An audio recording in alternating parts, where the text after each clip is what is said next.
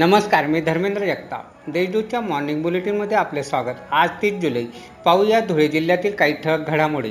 माध्यमिक व उच्च माध्यमिक शिक्षण मंडळातर्फे घेण्यात आलेल्या दहावी परीक्षेचा निकाल चौऱ्याण्णव पॉईंट पन्नास टक्के लागला आहे. निकालात विद्यार्थिनींनी बाजी मारली आहे. धुळे येथील मयूर हायस्कूलचा विद्यार्थी तनिष प्रवीण देवरे हा अठ्ठ्याण्णव पॉईंट ऐंशी टक्के गुण मिळून जिल्ह्यात प्रथम आला आहे. तर कमलाबाई हायस्कूलची विद्यार्थिनी स्नेहा मेखे चावरा हायस्कूलचा हेमंत पवार आणि शिरपूरचा रोशन पवार हे अठ्ठ्याण्णव पॉईंट वीस टक्के गुण मिळून जिल्ह्यात दुसरे आले आहेत. जिल्ह्यात कोरोना महामारीचा धोका वाढला असून एकाच दिवशी एकशे तेहतीस रुग्णांचा अहवाल पॉझिटिव्ह आला आहे. यात शहरातील चाळीस धुळे तालुक्यातील बेचाळीस शिरपूर सत्तावीस शिंदखेडा तालुक्यातील अठरा व साक्री तालुक्यातील सहा रुग्णांना बाधा झाली आहे.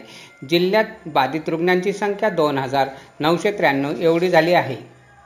नियमांचे पालन न केल्याने सात व्यापाऱ्यांवर कारवाई केली असून त्यांच्याकडून महापालिका पथकाने साडे अकरा हजार रुपये दंड वसूल केला आहे.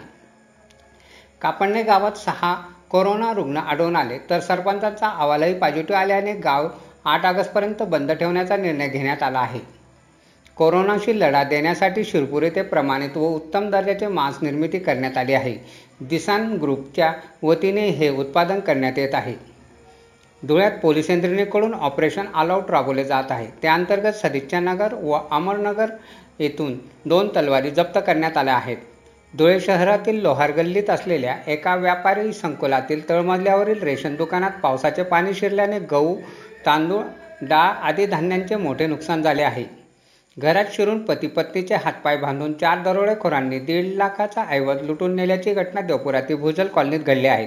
अशा आहेत आजच्या ठळक घडामोडी. सविस्तर बातम्यांसाठी वाचत राहा देशदूत आणि ताज्या बातम्यांसाठी भेट द्या W W dot Deshdoot dot com या संकेतस्थळाला. धन्यवाद.